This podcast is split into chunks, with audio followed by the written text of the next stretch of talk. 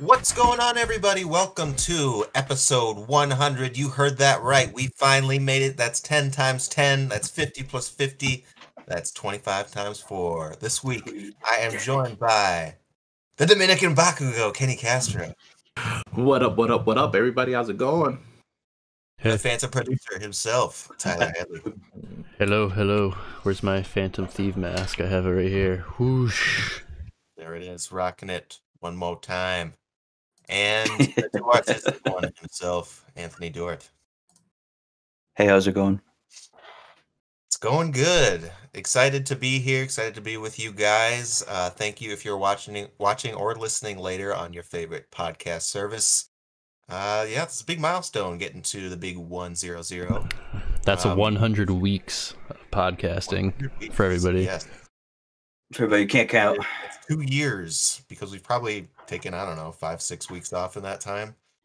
Probably. So it's a lot to us to get there. We have been talking about things that we're going to mention towards the end of the show about where we're going as the future, as a YouTube channel, as a podcast, as a group. So we still have some of that to work out. The future. We're kind of seeing this as a season finale to our current podcast. So we might be off for the next 2-3 weeks, but we will be back and hopefully better than ever. So thanks for listening. If you're still with us, we'll be back. Same feed. No worries. We're still going to be constantly communicating in our Discord. Feel free to join that. You can learn how to do that in the description below. It's very easy. Give us a like and a subscribe, all that stuff. All right. So how's everyone feeling out there? I know, Kenny, you just got your second shot. You're a little fatigued. Yeah, I woke up destroyed, to be honest. Ooh. Yeah. Like completely. My upper body ached. I felt low in energy, just exhausted in general.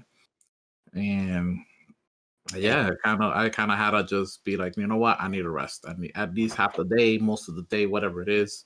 You know, I need to sleep, hydrate, do what I need to do. So I emailed my supervisor and just like, hey, sorry, but this is what it is. I'm having some side effects.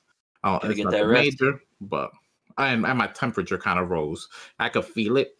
Like I'm already a warm person, and then I tried asking the fiance, my dad, it's like, hey, do I feel like hot? And he was like, yeah, you're always warm as hell. You're always hot, babe. Yep. So, but I could personally feel myself at a higher temperature. So yeah, you know how you feel. I definitely am one of those folks that feels like they run hot.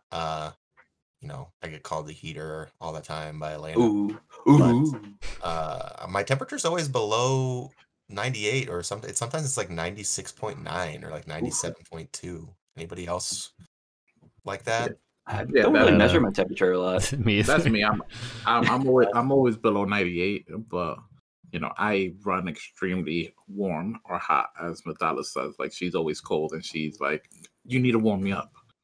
And I walk out in the middle of the winter, chanclas and shorts because I really don't feel it as much as other people. So I've noticed that, and I hope they don't take offense, but a lot of Latina women get cold easily.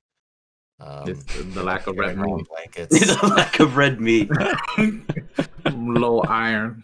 I tell her out. I'm like, you're anemic. She's like, stop. And I'm like, I'm being extremely honest with you. You're anemic. Go get some protein pills or something. Yeah. Some iron pills. I mean, like, cook you more steak, girl.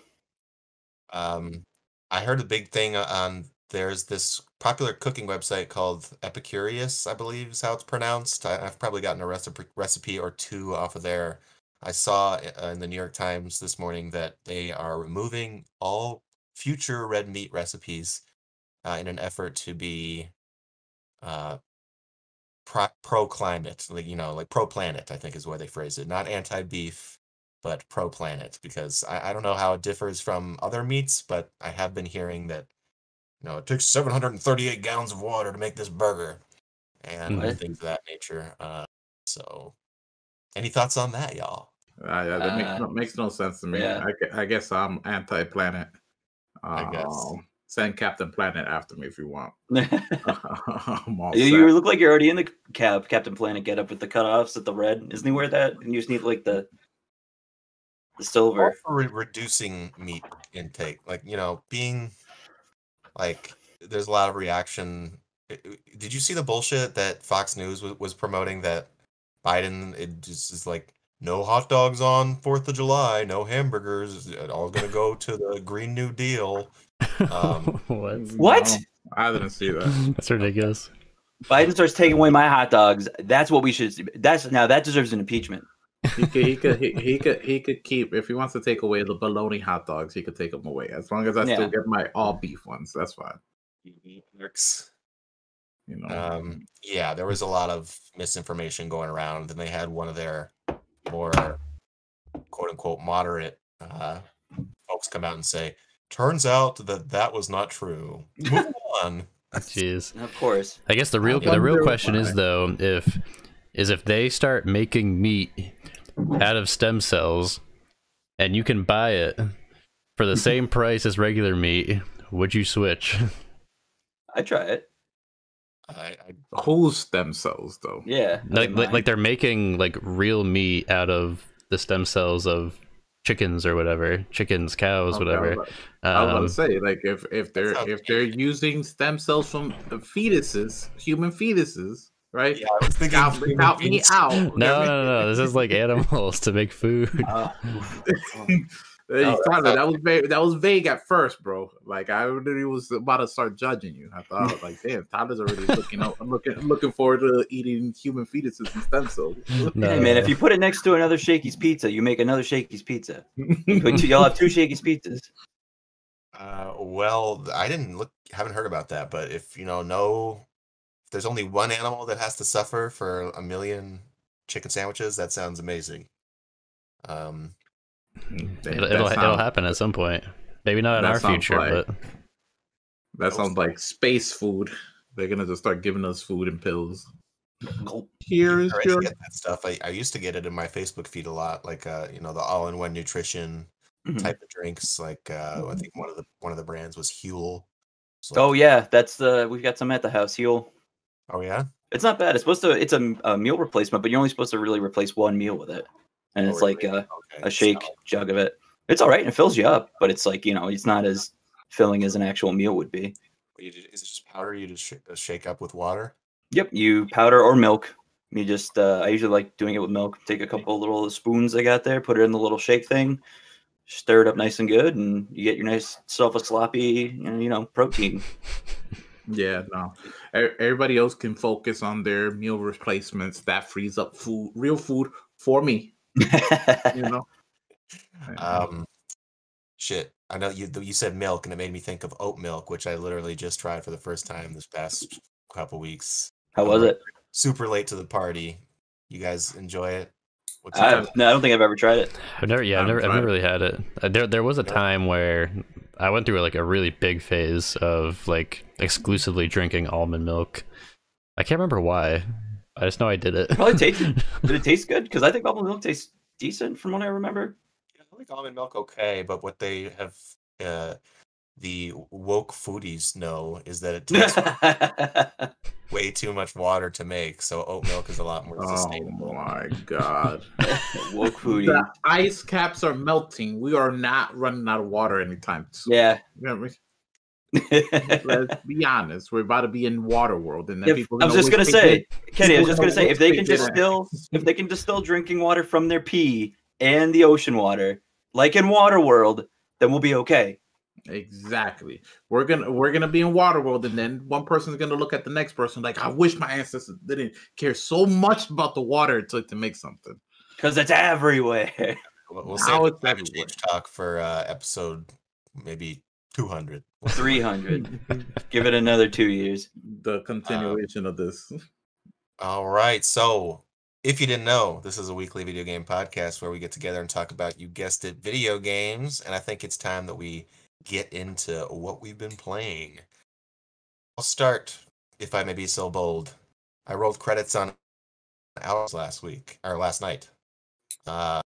Kenny, what's your current level and world tier? Current level is 16, world tier 8. Damn, you're a badass.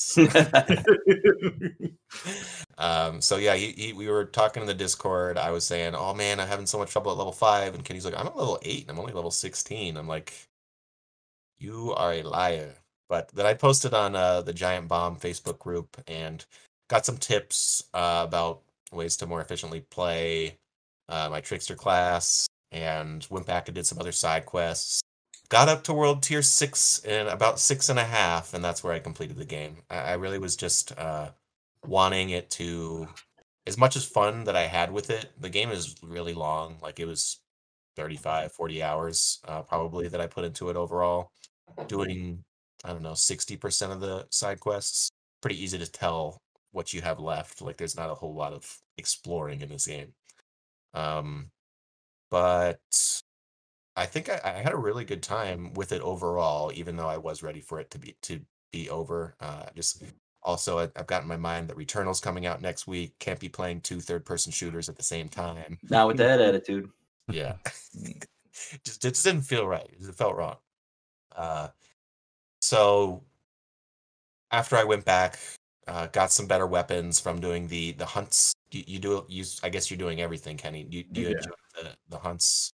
Yeah, I enjoy the hunts. I've been actually just I don't know, because I'm going at such a slow pace with it. And I did take a little break as I've gone to Atlanta and back. So, you know, I haven't hit that point where I'm like, this game needs to end already. But it's a nice little, you know, bounce between like all the side missions. Like when I arrive in an area, I'll do a side mission, the historian one, the hunt, you know, whatever's in the area. I look at the map and I'm like, all right, let's bang out all these quests that are here before we decide to try and move on, you know. And it's very old fashioned the way, or I don't even know if that's the right word, but it's peculiar in the way that the side missions are structured, because they're in their own little separate areas. Yep. You know, like there's the beast hunt area, then you hit up on the D-pad, tells you where to go, and then it's like enter the Jack Claw or something area, and it's essentially a really big ass boss arena. Or there'll be a captain where it's maybe a little bit less open because you're fighting all humans but it's pretty much the same thing. All you do in this game is kill shit. Just good old kill stuff and just try to survive, you know? Yeah, yeah. And as a trickster, you know, close range character, always having to be up in people's faces. I think towards the end of the game, it gets maybe tougher and tougher just because the damage output from the higher level enemies. I'm just like, oof. Like there were several sections where I knocked it down to 4. Or even 3 a couple times, where I was just gotten too frustrated. But maybe that's with other classes, it's easier solo. I don't know. But I think the game as a solo experience was still very enjoyable. I liked the story more than I thought I would. You know, reading some of it's got a really nice lore section, which I think it took from Destiny, in the menus where you can go back and look at characters, learn their, you know, remind yourself of their motivations, learn just a little bit more about the planet Enoch and what happened on Earth to bring the people. I think it's a little cheesy at times, but like it's not taking itself way too seriously. Like there's a few times that it is, but I also think that there's some humor in the side quests. Like there's the great one where you are playing Russian roulette with some guy that's extorting another person for money.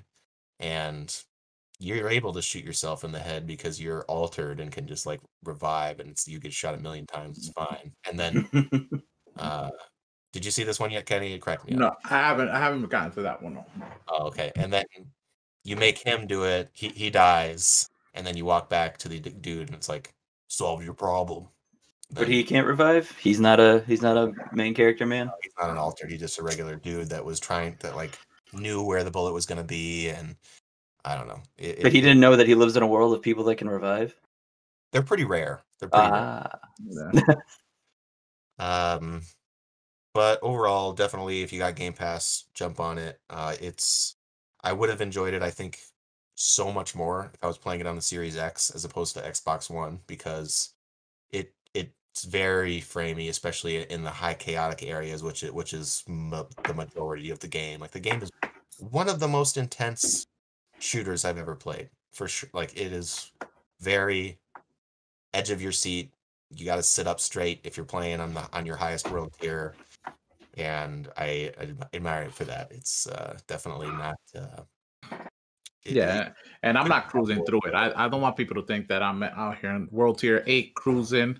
I'm not. There's moments that I'm like, shit, like I'm about to die, or I'm frantically like getting chased by this big elite in the area who's just walking and just spraying bullets or fire at me, and I'm like, crap, I'm at like 20 to 100 health left.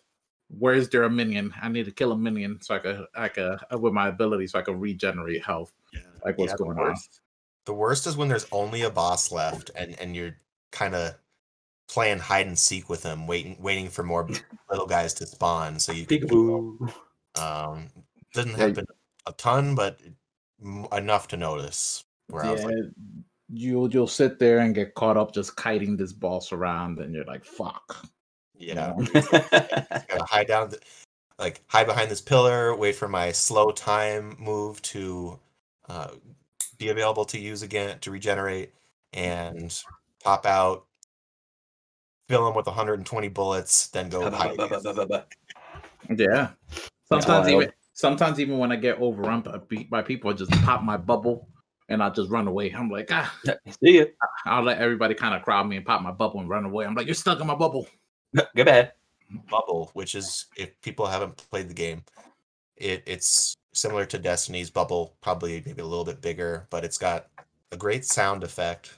The fact that it works so seamlessly, and you can even see the bullets moving in like bullet time.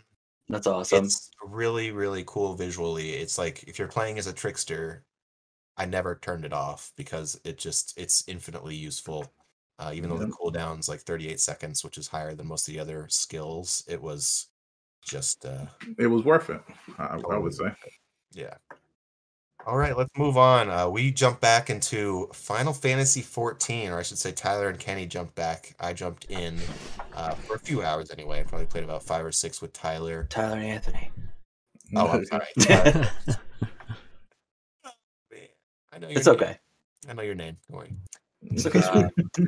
It's only been 100 episodes. I'm not gonna make a big deal out of it or anything. But that's just fine. Okay, so yes, Tyler and Anthony, the artistic one, played a bunch of Final Fantasy XIV on a combination of PS5 and PC, right, Tyler? Yeah, I would say mostly PC. I started off on PlayStation, being like, oh, the free trial. Then we learned that the free trial had a number of limitations. Shit. So it's like, all right, I guess I'll just buy it for a month. I had to like re-up my subscription to my old account that I haven't played since like 2018. Yeah. So I did that, and then I started playing, and that allowed us to like party up as you were on the free trial. Anthony ended up creating just a whole new account, which so he got like 30 days free. Because he paid for it. So you're playing through A Realm Reborn, correct? Yep. Yeah, yep. Okay, so you still have a couple expansions after that. And there's one coming out in the fall, I believe, too. Wow, really? So what do you think, what are the chances of you sticking with this for a while?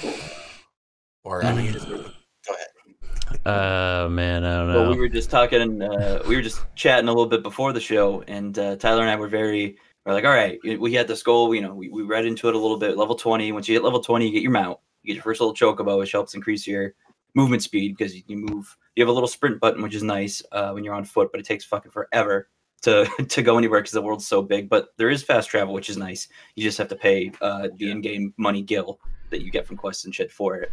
But we both just kind of went, headstrong, like right into the story quest to get up all the way to level 20. I think by the time I actually ended up getting my mount, I was like level 27, because you have to progress the story quest and you just naturally level up a little faster. But we both hit our mounts. Tyler got it one night, I got it the next night, and we haven't played since. Right. Okay, so the mounts you got, are they chocobos, horses, lizards? Chocobos. Yeah. But this is definitely the farthest I've been in Final Fantasy XIV. Because I remember the first time I played back in late 2017, early 2018. You purchase the game, you get 30 days free. I think it was like 30 days free, or they had like a cap, like a level cap at like level 20 or something like that, because I'm pretty sure I stopped playing when my character hit level 20, and I was like, oh, well, I can't do anything else, and I don't want to pay for the subscription, so I guess I'll stop here. So I've actually, and the story quests like are pretty, they are pretty interesting. I've read like on Reddit and like other Final Fantasy forums that the story for A Realm Reborn is nowhere near as good as some of the other expansions, and a lot of people are considering A Realm Reborn just to be kind of a slug through, a long ass tutorial. Yeah, pretty much. You hit max level. And it is really long. I mean, between the time that me and Anthony and you started playing it, I mean, put in probably 20 hours, 25 hours to get to the point where we are now. That's a fair amount, and I'll say my early impressions of it. I have never played an MMO, being only a very recent PC gamer, and that's very in a very casual sense. I've only played a handful of games. I missed out on that whole bandwagon. You know, I missed WoW, I missed FF14, all the ones in between. RuneScape. Classic RuneScape. It's okay, I missed RuneScape too. I had somebody ruin for it growing me up. I was playing it on PS5, which Tyler had, you know, recommended that we give a shot because there's a free trial, there's a new update. So sure, I'll give it a shot. Playing it on a controller, there's so much going on the screen. There's such a sort of complicated HUD and interface. Those first couple hours, I was, you know, in the Discord chatting with Tyler, doing my best to hide my frustration because I did not want him to think I was just like. But there was like a couple times where I was just like, where I wanted to say like, Tyler, this is just not working. I'm sorry. Yeah, give it a chance. I totally get it, because even in like my first few hours playing on PS5, it was pretty challenging. It just doesn't work as well as it does on a PC. Like having a mouse to be able to click around the screen makes it a million times better. Yeah, it does seem like that would be the case. I did sort of get used to it. I did some searching on YouTube, and I watched a video made way back when the game was on PS3. That's still wow. In terms of knowing, you know, he was like, you know, when I first started playing Final Fantasy XIV, I was finding it difficult finding out where to go, what quest to do, and I thought maybe other people feel that way. It's like, you're right. You're right. And so I was able to minimize my screen, or my map, so it wasn't taking up like 40% of the screen. I was able to center my character on the map, which should be the default. I don't know why it's not. And just a couple other pointers. So I felt like I knew what I was doing for a good three, 4 hours. And just the ho-humness of the tasks I was being told to do, and the simplicity of the combat, which I know will ramp up exponentially once you get farther in. It just was not something that me personally, I think I could put a lot of time into, but I had fun a little bit. Like, I had fun talking to Tyler. The game itself was very pretty. Like, it looks great on the PS5 in 4K, runs really fast, super quick load times. So if you're and you can get over the hump of the control, I think, in a couple hours. So yeah, anything else you guys want to say? I mean, just as we progressed, I mean, I don't think you got to this point, Wiley, but like they start to introduce things like the dungeons, which are sort of like raid type things, like instances, where they kind of like teleport you to a place kind of like outside of like the entire like actual world and map. and it's like required to be done in a party, so that like specifically is supposed to be meant for like whoever's the tank character has to like aggro all the enemies and stuff like that, and the DPS people start doing damage and things like that.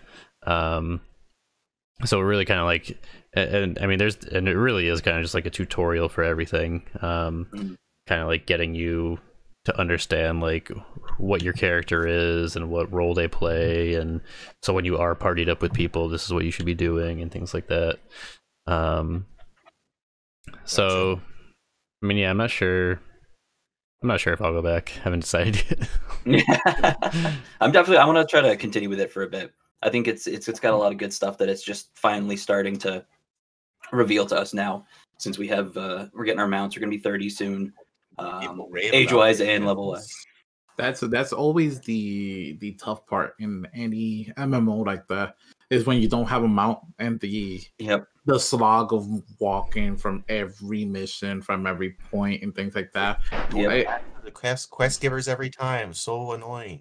Exactly, but once you got that mount and you're moving like this, then you're like, all right. That's the big thing I think that Final Fantasy XIV has over WoW too. At least is just the single player story, like the quests, because those are what pretty much carried me with a couple optional side quests through the level I'm at now, which is great, because I remember always every time I would play WoW, it's probably just me being bad at it, but it's like I'd either hit a point where I couldn't find any more quests, or I got to an area where I'm like, okay, where's the next quest? I'm like, where do I go? What do I do? So I'm sure they fixed that all now. It's been a while since I've played. Yeah, WoW definitely struggled with that. At one point in time, it wasn't too like, hey, this is what you got to do. But now it's so streamlined that like one quest will take you from this area to the next area within your level range, and it'll just keep removing you from level ranges. So you'll go to this area where all the enemies are level 20 or 25, right? And you'll do all the quests there, and then it'll bring you to the next quest area, which will be 25 or 30, and so forth. Okay. And it'll also give you, once they start introducing dungeons and things like that. Yeah, is that still 20? Do you know? Or is there 15? I forget when they started doing that. 15, I think. Okay. 15, and then I think at 20 you get your first mount, things like that. Okay, because that was the big staples I remember from WoW, was like going back in a couple times. I like off and on was like, okay, new character. 15 is like instance raids, and then 20 is the mount. One of the things I loved was when an MMO introduces like, well, you got a mount. Well, here now you could do flying mounts. That's amazing. That's what I'm excited for in 14. Yeah, and I think my big thing with MMOs is just always kind of like for me, I think I constantly need like an objective to work towards. Like for like right now, it was like, oh, I want to get the mount, so like I like grinded to like to the point where I could get the mount, and like you're like, what is next? I know, and I'm like, now what do I want? Flying mount sword. Yeah, because I like thinking back to like when I played RuneScape years ago. Like I knew enough about the game where it's like, okay, like I know I want like rune armor, or I want like a dragon weapon or something like that. So how do I get it? Like, oh well, I have to the best way to get money is like I have to get my mining skill, my mining and smelting up, and then I can sell all the ore to people, or sell all the bars to people, and that's how I'm going to get money. And then if I get enough money, then I can buy a dragon weapon. That's awesome. That's I mean, I feel like it's kind of along the same lines in a way, because you have those sub jobs. Right, but I just don't know enough about like what's available in Final Fantasy XIV to be like, oh, like I want to work towards this or something. Right. Yeah, honestly, I think that's always sometimes the best thing. I don't know if it has like the apps or anywhere that you could look up. I think that's where WoW is in a higher tier than FF14. Because you got the WoW Armory that you could look in and look up weapons and so forth, and then you have all these different directories just for it, that you could look up. Like, all right, and like I want to set up my Warlock class in this specific way. I want to focus on my DPS, and it'll help you. How to map out your class and what armor you should will benefit you the most currently during this season, whether or not you're going to do PvP or PvE. It'll also help you out and let you know, like, depending on the gear you're trying to get, You know, you have so many add-ons you could get that'll tell you, oh, the drop rate for this specific armor you're looking for is 5%, and you get it at this and this dungeon on heroic, you know, things like that. So it's I mean, it may, I like I said, I don't know too much about FF14, but that's always what's intrigued me about WoW. And there's even for the people who don't care about the PvE or the PvP and just want to be collectionists, there's so much that you could collect in that game, you know? Yeah. From mounts. I remember the first time they introduced the dragon mounts during Mist of Pandaria. Yeah, the flying mount was big. I invested so much time. I looked it up. They were like, oh, to get the serpent, dragon mount, flying mount, you could do this. Like you had to collect the eggs in a specific area. So you literally, I just spent my time going around waiting for the respawn of the egg. Found it. There's a chance that when you even grab it, that you won't even get an egg. So it was a slog. Got through it. Got my green dragon mount, and I was like, yeah, I'm a happy camper. Nice. I did get a cool bunny outfit from doing some Easter seasonal event. Yeah, the stupid bunny outfits; those are scary. That is the best thing about any MMO. It's the seasonal stuff. You know, when it's Halloween and you're in the central hub and you got people rolling around with these special cosmetics, you know, because it's Halloween and they could use an item and for the next hour they got a specific costume on. It doesn't change their equipment, but it changes their cosmetic look. Like, you can't beat that when it comes to these MMOs. You know, it gives you such an immersive feeling in when it comes to these holidays or special times of the year. True. Let me tell you some exciting news, y'all. So I looked up RuneScape. I went to their official website. That game is still getting weekly updates, and seems to be. It looks like there's 127,000 people playing it right now. It's still RuneScape, but that's one if you want to go back and visit. That game is still going strong. Like, that's got a big community behind it still. And look, you can click old school in the upper right hand tab. They got both, baby. And you can play that, and there's 87,000 people playing that, and it's free to download. They got ASMR channels for it. I watched an ASMR video the other night where the guy was like, okay, ASMR video for how to run this like crab diamond dungeon, and I was like, this is the best. It's super relaxing. That's super. I just love the fact that there's live games that have been going for 20 years now. Do you guys remember Adventure Quest? Do you ever play Adventure Quest? Nah. It was like a flash-based browser game. No. It was like an MMO flash-based browser game, but it was turn-based. It's coming to mobile this summer. Sorry, I gotta add that. I thought it was already on mobile. Well, maybe the old school one's on mobile and the new one's coming. Oh, new school's coming. Or what about, did anybody ever play Tibia? This is like prior to RuneScape. No. It sounds kind of familiar. What was the first one? What was the first MMO? Oof. Oof. Oh, EverQuest, maybe. Yeah, that was like the first big one. Yeah. Something like that. One of the first big ones. They had a big. I remember there being a big Star Wars one that was like before the Old Republic one, like years and years ago. Okay. Where they got shut down. Just doing some looking at the history of MMOs. Tyler, next goal. Sorry, Kenny, but the next goal we should shoot for is that you can be a Gunbreaker. Kenny, your favorite Gunblade is at level 60. We can shoot for that. That's a class we can be in 14. Level 50 Samurai. So the first game actually coined by the creator was Ultima Online. Oh yeah, Ultima.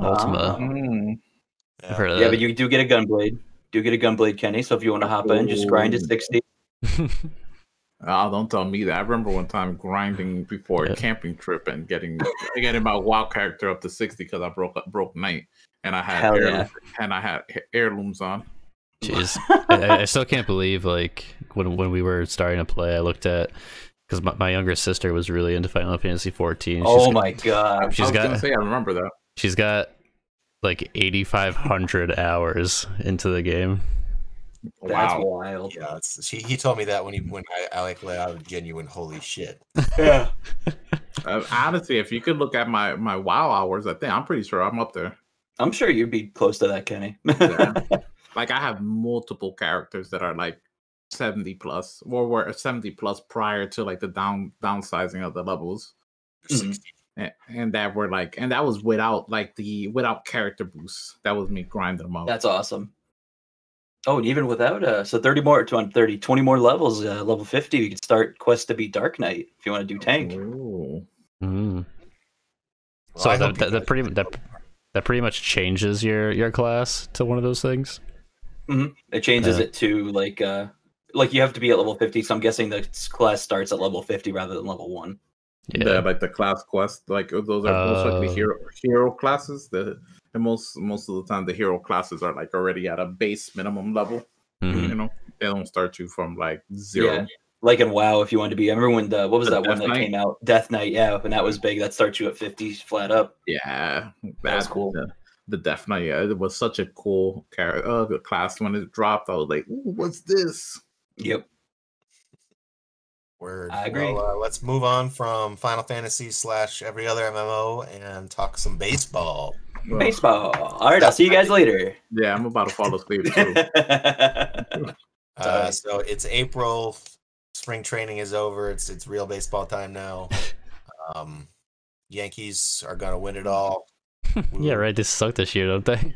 I don't keep up with it. Aren't they like the last place or something? It's too early to tell. But when sports journalists start talking about like, damn, the Yankees sucks, but thank God we got the Knicks. I know. Who's the Boston Celtics fans in here, Tyler? Yeah. Suck it. We're ahead of you in the standings. 4th place, baby. 4th place. You guys are on a streak. We just lost to the Suns. Chris Paul went nuts last night. Losers. It went nuts to the point where he was like, fuck is wrong with these guys? I was like, damn, Chris Paul got some cockiness behind them. Hit 2 big threes and was in our face. And we only lost by 8 points. And they're the second best record in the league. So think about that. We're heading into the playoffs. I want him to win, dude. Like, honestly, unfortunately, well, he's not winning with that Suns team. Yeah, but they're great seasoned team, but you could tell their young players aren't going to be ready for the playoffs. They're going to have to step up. You got a streaky shooter in Devin Booker, and their big man DeAndre Ayton. He's gonna. I could see him kind of like fizzling and kind of like disappearing in the playoffs. Where the intensity gets ramped up, and you know there's not too many big men that he has to worry about out there. So once the tempo gets scaled up, I don't see him really keeping up and he'll be getting lost. You know, against like small ball teams, like the Lakers run a lot of small ball, even though they got Anthony Davis and LeBron. You know, so we shall see. But MLB The Show 21 just came out. It's on Xbox. It's on PS4. It's free on Game Pass. Big embarrassment to Sony. We've been over that. But Kenny's got some time to play it on his Series X. And what are your initial thoughts? I suck at it. That's my initial thought. No, but seriously, the show is just beautiful. It's amazing. It is such a great game, and it's huge that we get a AAA sports title day one on Game Pass, you know, and I don't think it'll be on Game Pass for too long. So make sure you get in there, play it, check it out, see if you like it. If you like it, make sure to be ready to buy it because I wouldn't expect it to be there for too long. You know, it's not on Game Pass PC. I would have tried it. Tyler, grow up and get a Series S. Not everything's gonna be on PC. It sucks to suck. You know? But nah. Honestly, it's top notch. I've been saying it. You got crossplay right out the gate for a AAA sports title. Crossplay between consoles is huge. 2K and none of the EA sports titles has done it yet.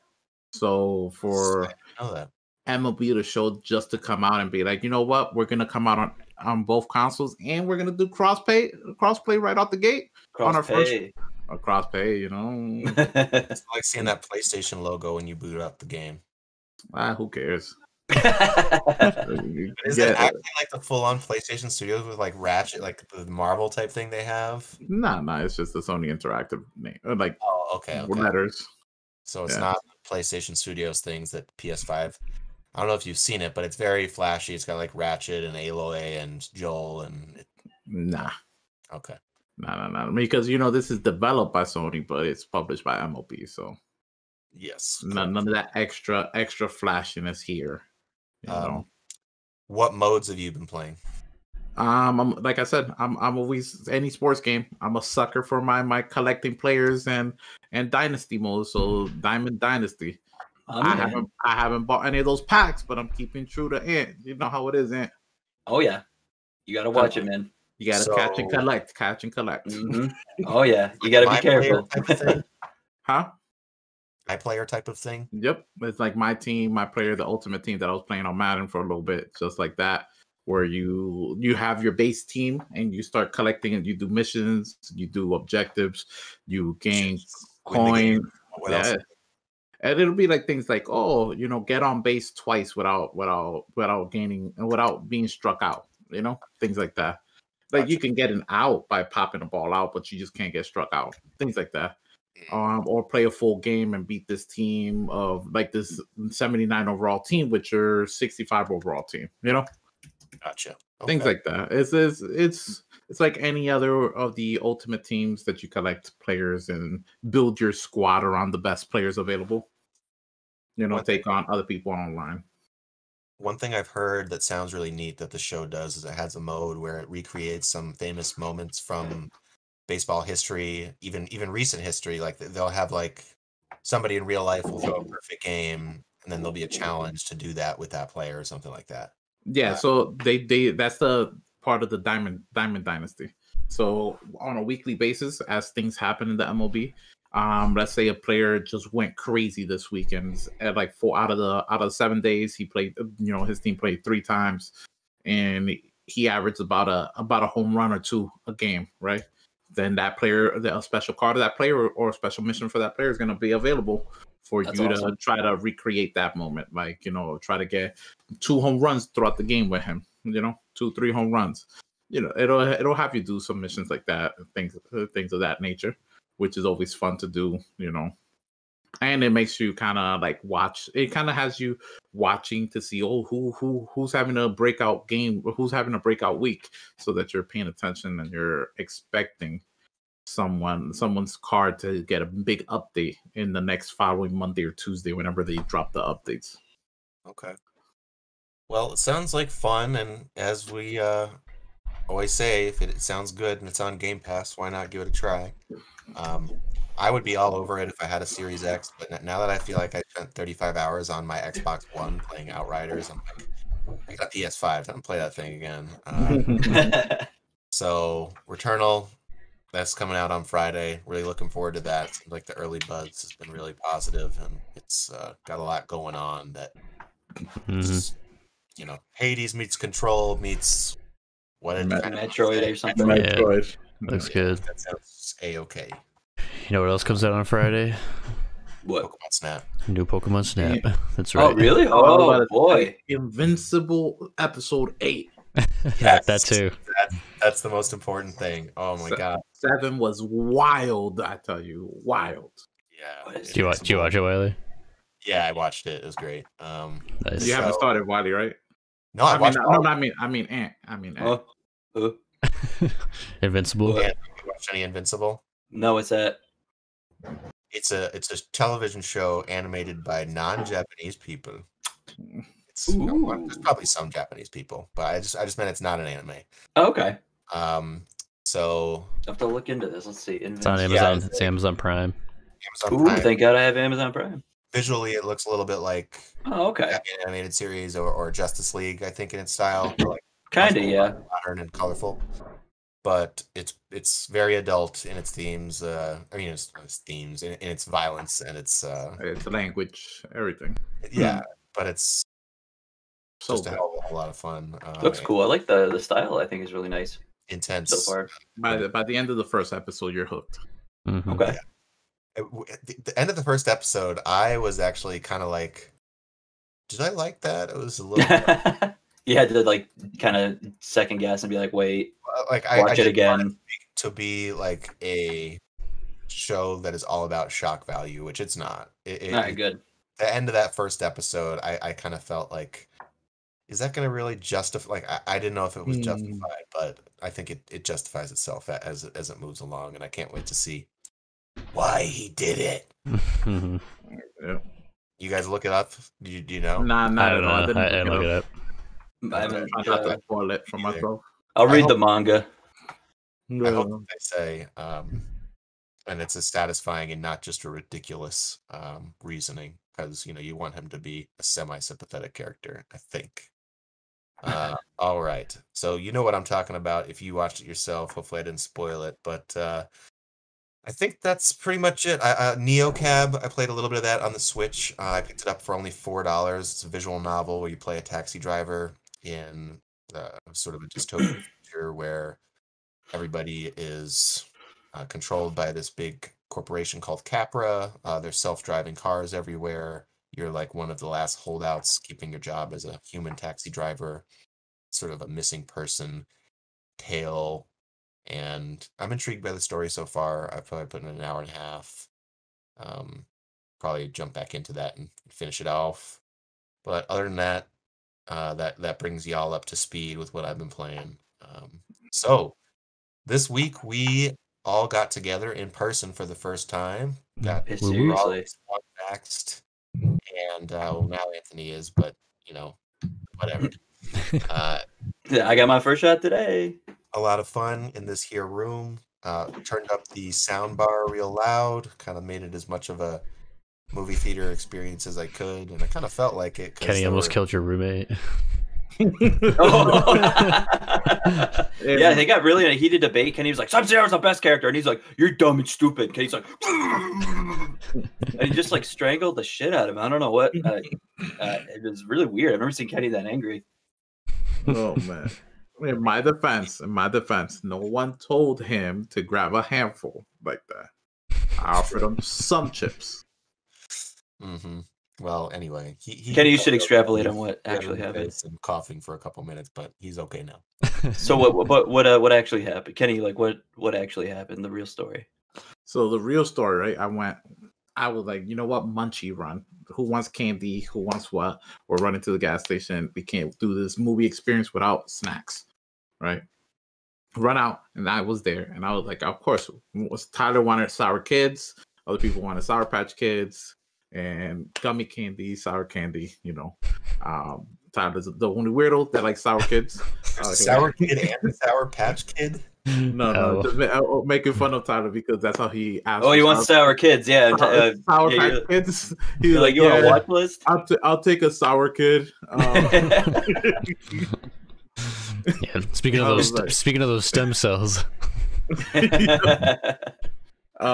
yeah, we went, and me and Dallas went to the gas station. I was like, ooh, ghost pepper chips. I want this. Let's pick it up. So we get it. We head back, and then we get into the game room, starting to get ready for the movie. I'm like, all right, I'm crack open the chips real quick. I have a couple things like that. I eat one. I'm like, yeah, this is still as spicy as I thought. Offer Tyler one. Tyler grabs one. Tyler's like, oh yeah, this is spicy. Woo. Right.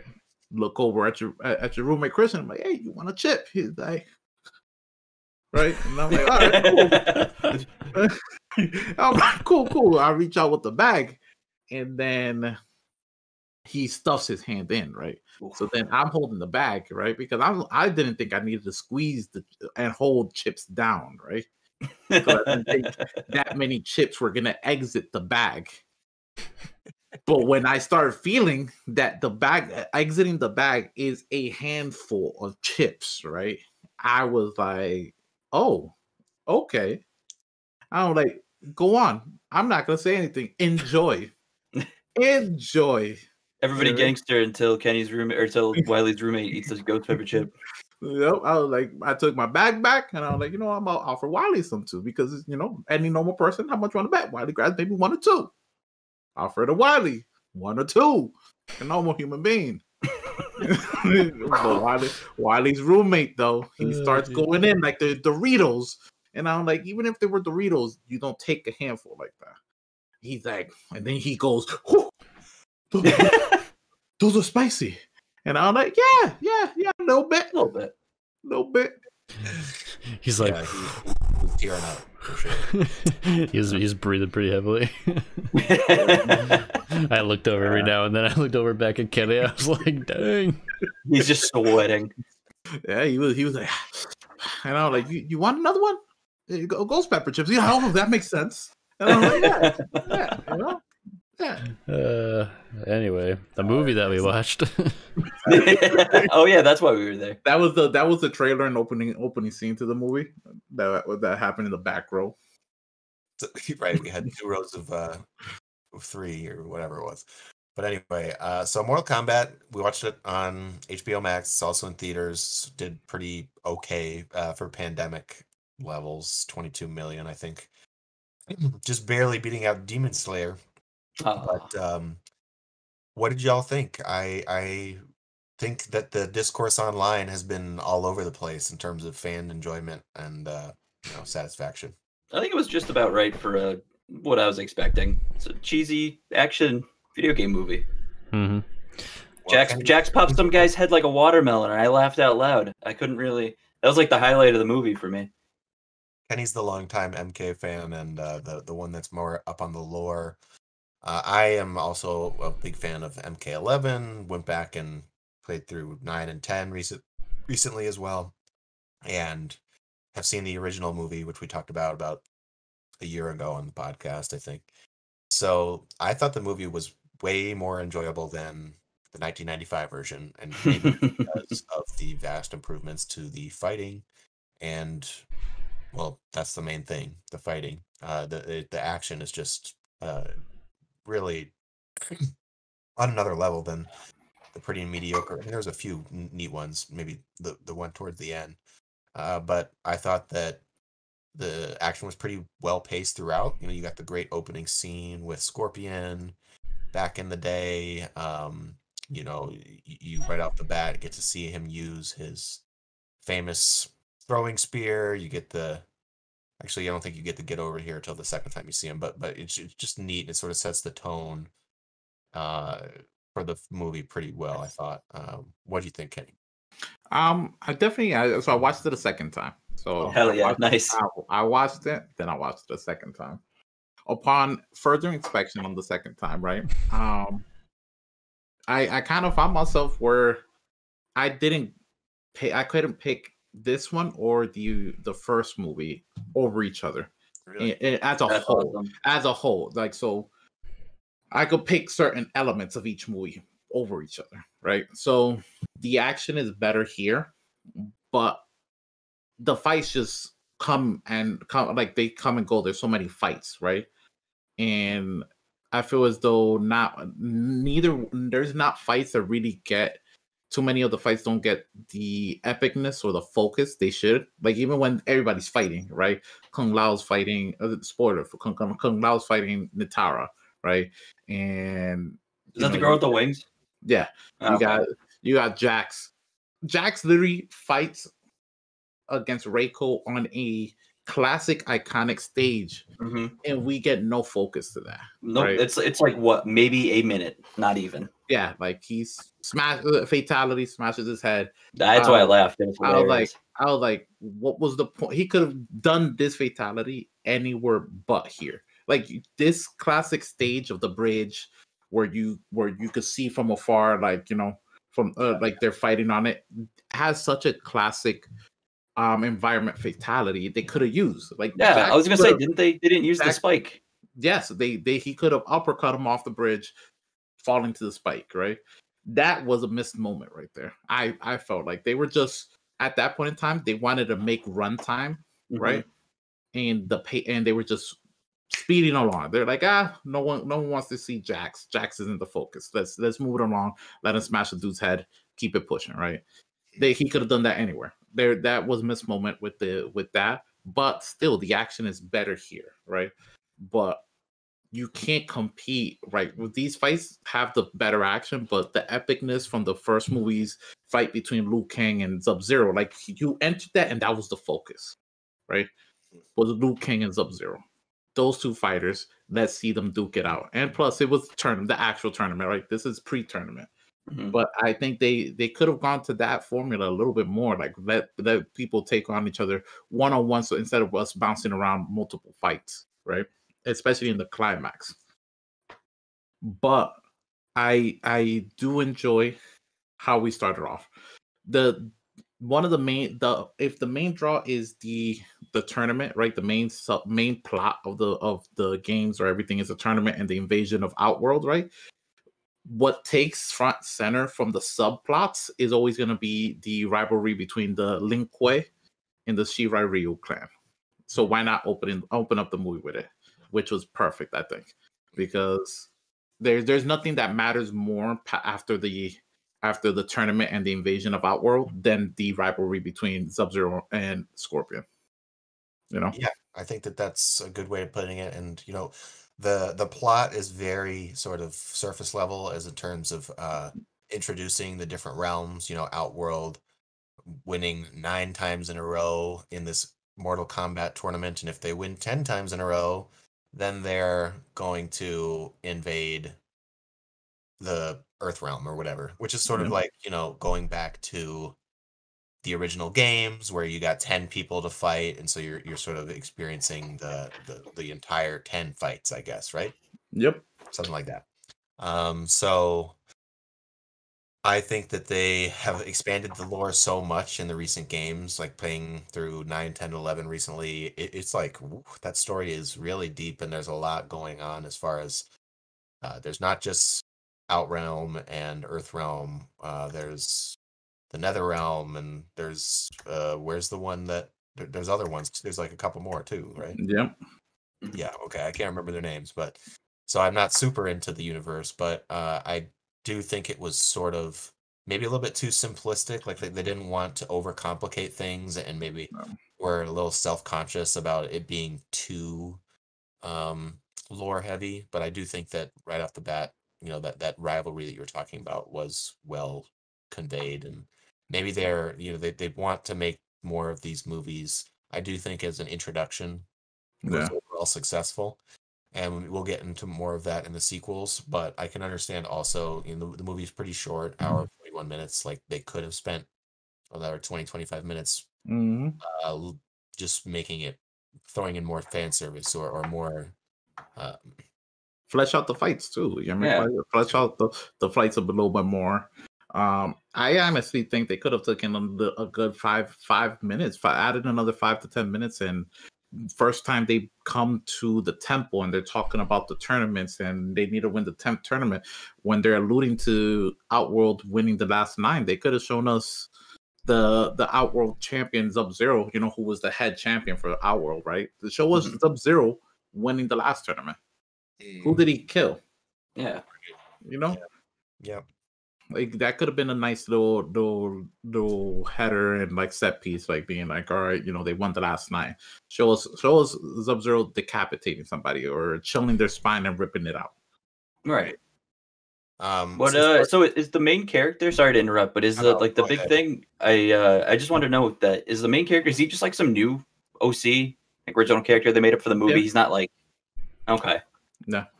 Yeah. That's why I was like, it threw me off. I was like, I thought he was going to be Liu Kang because I thought that was like going to be the focus. No. And then you see Liu Kang come out in the middle of the movie in the desert. And he's like Scorpion. Yeah.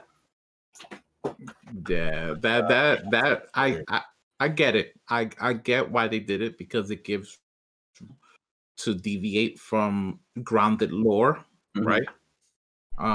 Because you don't want to be stuck just having to follow everybody, because then you're like, damn, every character I have to be careful because I'm gonna get ripped apart by fans because they have such rich lore and backgrounds, right?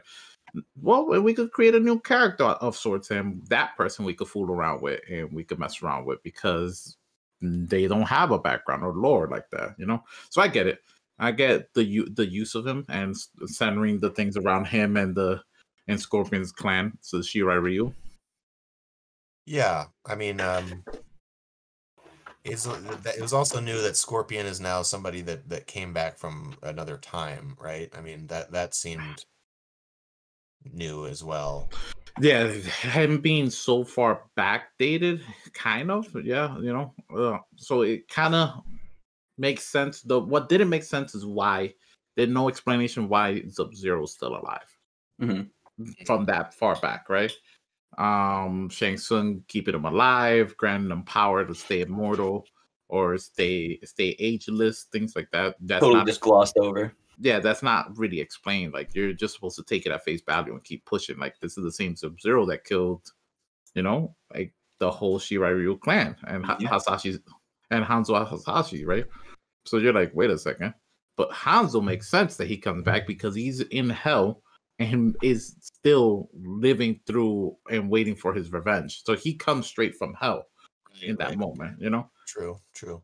So that one makes more sense on Scorpion's side than it does Sub-Zero. Sub-Zero, you're like, holy crap, like, is the dude just a vampire because his blood is frozen? Like, what is it? Talk to me. So everybody's saying that Kano was the highlight of the movie. Not everybody, but you know, a lot of people are saying, oh, Kano is in the, you see the meme, like he's in the hospital for carrying the entire movie on his back. Yeah, he definitely stole the show with his the actors acting. He definitely was like the standout character. Yeah, he's pretty great. Yeah, I definitely can agree that the Kano performance was over the top and just pinpoint practically. Yeah, he was definitely a highlight for me. I actually enjoyed Kung Lao though, because Kung Lao has that cocky demeanor, like he's better than everybody. So I want to show there because Liu Kang is the chosen one. Exactly. So you're like, okay, you know, I like the Kung Lao. I also like Cabal. The guy who played Cabal, I thought that was a good one.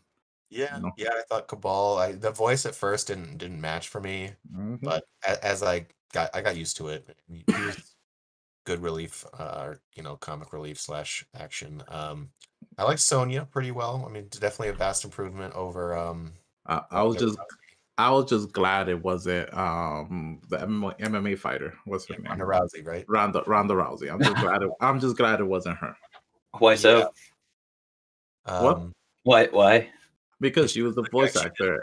Oh, okay. The last one, and it's completely horrible voice acting. Uh-oh. But still fun character to play. Still was my main for many months. Yeah, Wiley, as soon as you like, they're like, oh, you got to find Sonya Blade. Wiley's like, that's my main character. That's my main. So that was, honestly, that was the best part about being able to be in, like, groups of people again and watching stuff is, like, just witnessing, I think, not even the movie so much, but people's reactions to things in the movie that happened. Yeah, there was a few times where I got pretty excited, you know, as a fan, seeing them Scorpion or Sub-Zero freeze that blood and then the dude with it. That was awesome. Yeah, you're like, oh, he's doing it. Yeah, which is like totally straight from Mortal Kombat 11. Oh, that's awesome. Wiley had his PTSD watching Sub-Zero beat people's asses, you know, handing out all the smoke. Yeah. Yeah, that was good. That was a lot of fun. It was a good experience.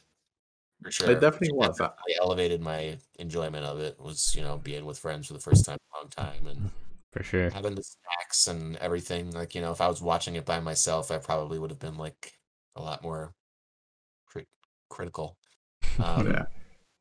But you watched it for a second time. I'm glad, so you can bring more of a rounded perspective.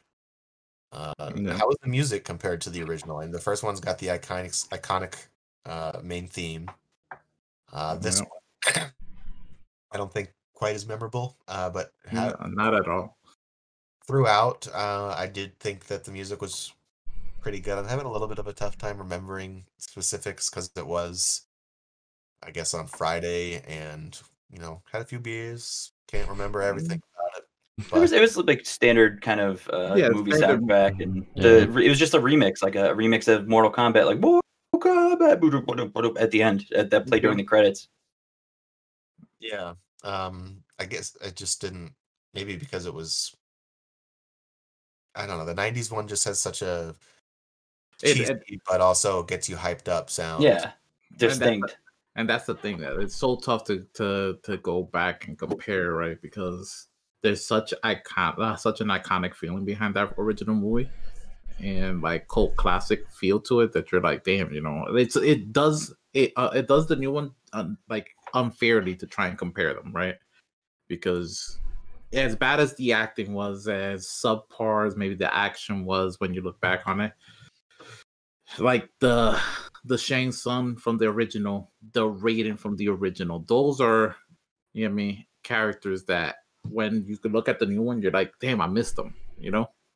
Because that Shang Tsung was so badass in that first one. You know what I mean? For sure. Shang Tsung, and I have not that Shang Tsung was not great in this one. I think it was pretty good in this one as well. And Raiden, sure, he had his thing going on in the first game, but I mean the first movie, but I think it's an improvement personally, even though there was even one moment where I was missing. I wanted the old Raiden's laugh, like right, exactly. Is it like because old Raiden has become a meme and is just people appreciate his portrayal for whether it's being ironic or not. It's a silly performance that's memorable, whether or not it's true to the game or not. You know, that's a discussion for another time. Anything else we want to say about the movie before we I guess were you satisfied with it? Yeah, I definitely was. The fatalities, we knew we were gonna get them, and I say to anybody checking it out, and when they're watching it, they're like, "Oh, why are my favorite characters being shown?" Well, think about it. People are getting killed with fatalities, and they're staying dead. So we can't introduce all the great characters right off rip because people are gonna die. Maybe some will come back because he at the end says, "Death is only a portal."